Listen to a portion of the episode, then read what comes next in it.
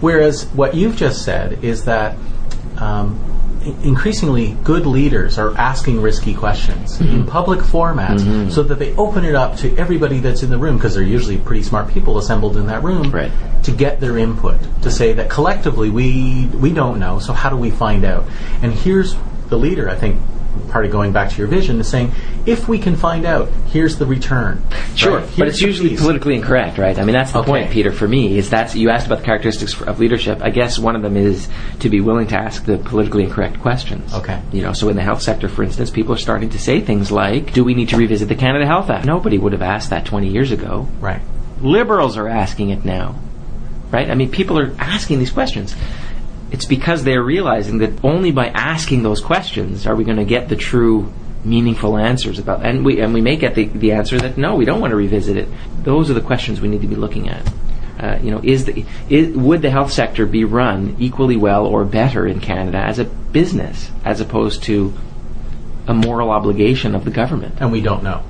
We don't know. We have this arrogance and the sense that we know without the evidence that it oughtn't to be. But I guess that's the tension between evidence and other forms of knowledge. Uh, and at the presentation yesterday, which was very interesting because Alan Hudson created this diagram where he was showing on the left side of the of the of the diagram the processes that lead to decisions from the evidence.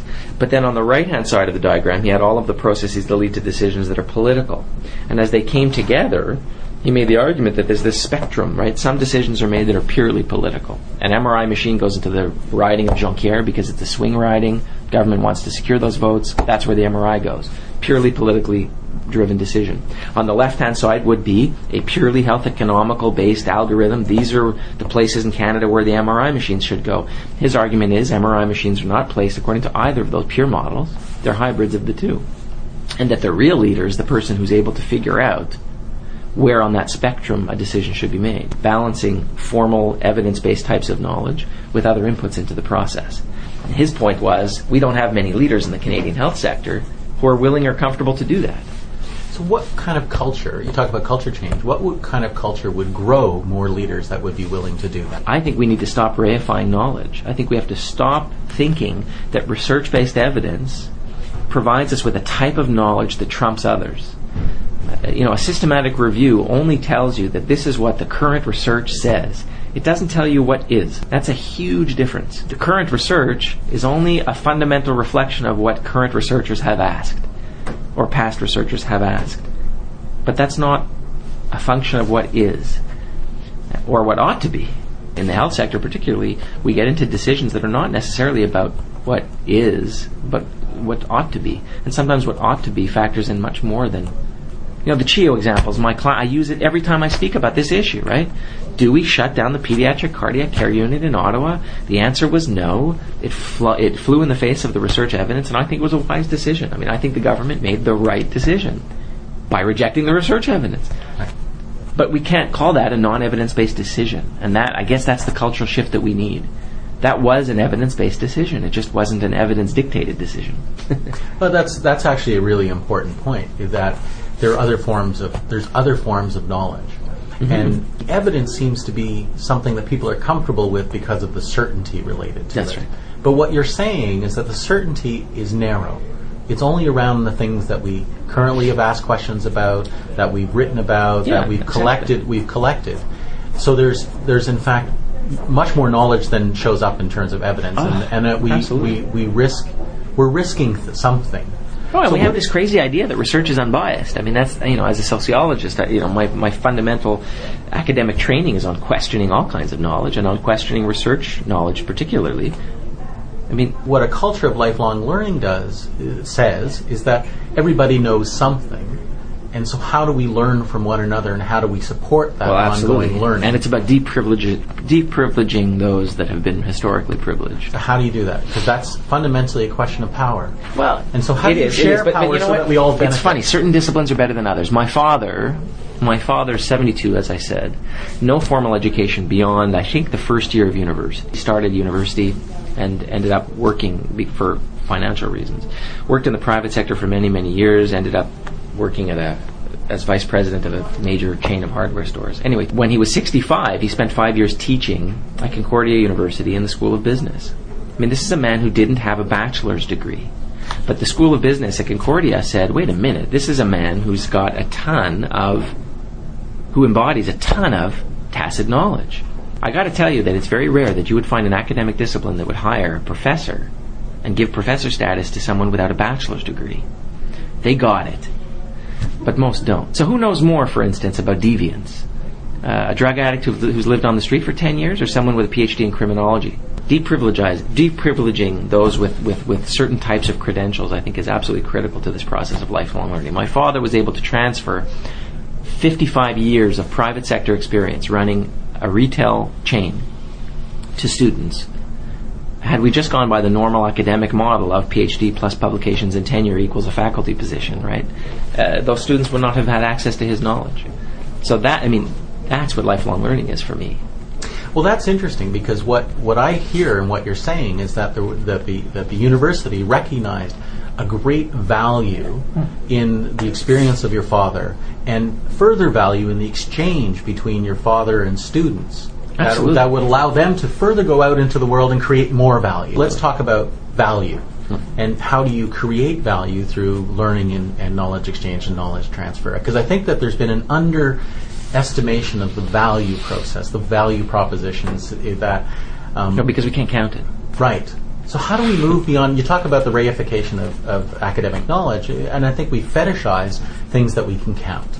And so, yeah, how do you how do you move beyond that? Especially if we want a culture, because a culture is a very difficult thing to count.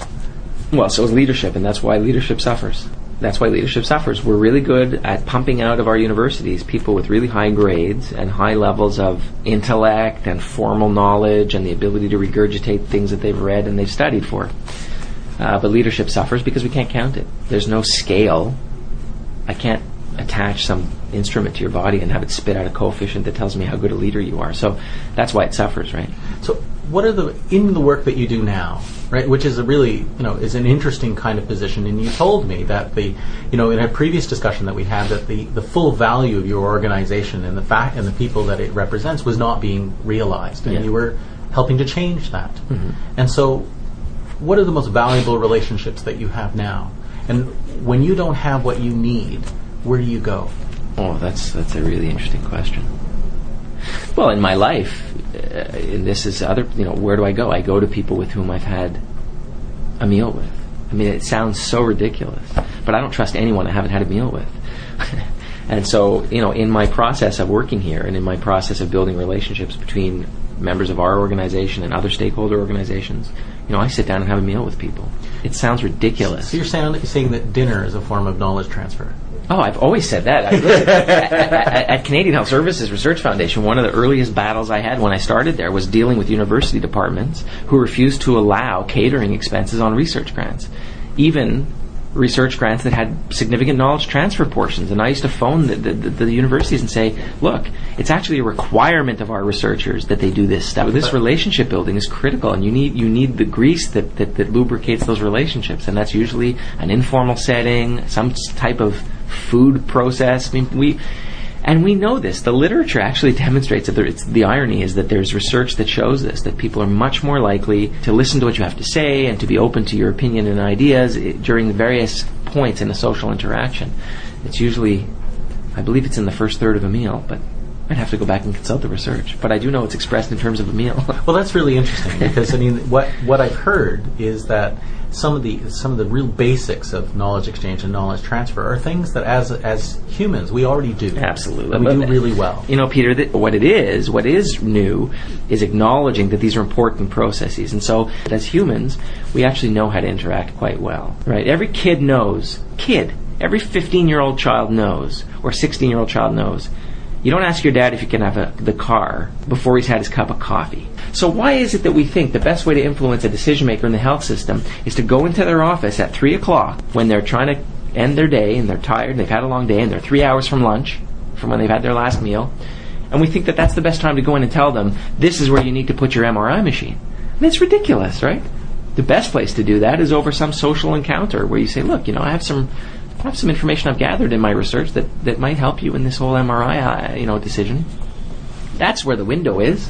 But I think one of the challenges that people will run into, and it goes back to our question of, around power, is some people have access to decision makers, and other people don't have access. Absolutely. And so, uh, how, Absolutely. how do you deal with that? How do you deal with that imbalance? Well, that I- some opinions get heard and some opinions don't. I, well, I, I, I mean, how do you deal with it? You, the first step is to you, you acknowledge it and you accept it. I mean, we're not going to change that. Right.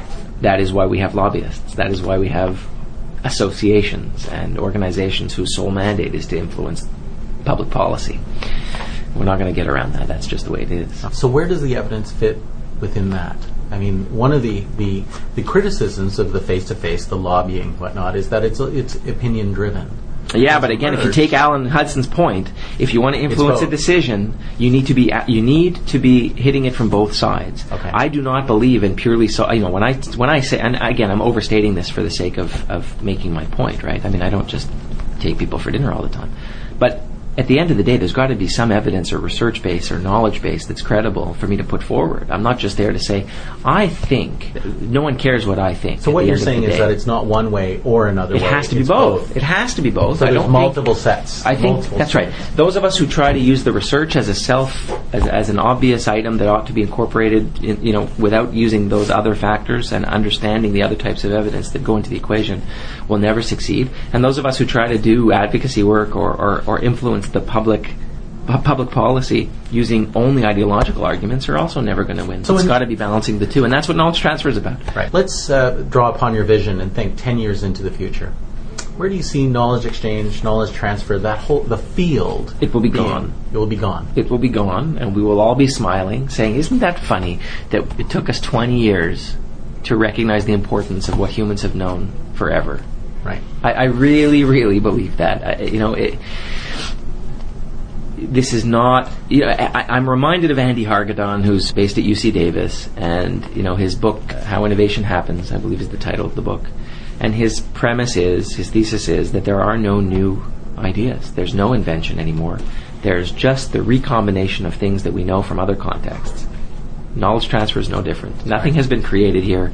We've just realized, gee, you know, this thing that we know intrinsically also works here. And so in 20, in 10 years, my hope is that we will have moved way beyond. That we won't call it, in the business world, for instance, we won't call it knowledge management. We'll just call it ma- management. Yeah, yeah, And- exactly. and It'll be all- just, it's part of okay, the process. it's part of the process. Yeah, exactly. And, and I think that's what's happening in the health sector with these new MBA, executive MBA programs and the linkages between academic disciplines.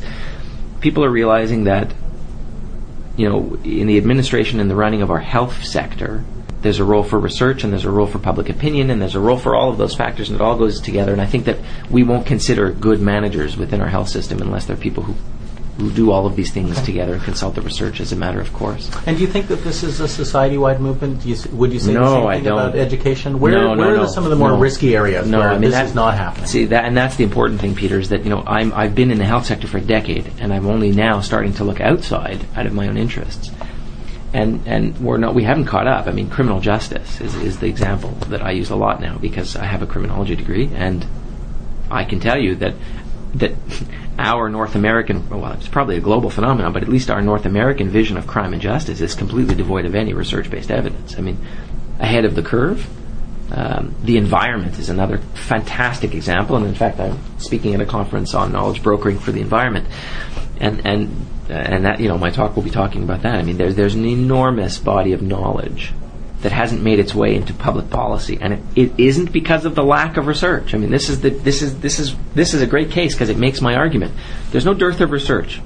The scientific community knows, but there's been no what I call knowledge transfer going on Right. So, so and it's been because of though. Um, so what we need to do, for instance, as a society, is look at the successes of KT in the health sector, and start moving those into the environment discourse. And I guarantee you, we'll see success. Okay. So the, maybe that's where the future lies. Is is the is looking at the areas that are underserved and helping and helping to grow it here, so that what you just said about vision, about leadership, about multiple ways of bringing this together, and about basic human relationships happens in in all sectors that affect us. Absolutely. And if I, you know, and, and I guess I find it somewhat frustrating to see our country spend millions of dollars in the name of knowledge transfer within our health system, which is a system that is globally one of the best. It's not a broken system. It has some squeaks. But I look at areas like the environment and realize that this is a pending global catastrophe. Right.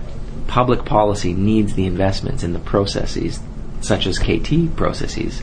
We're not making those investments.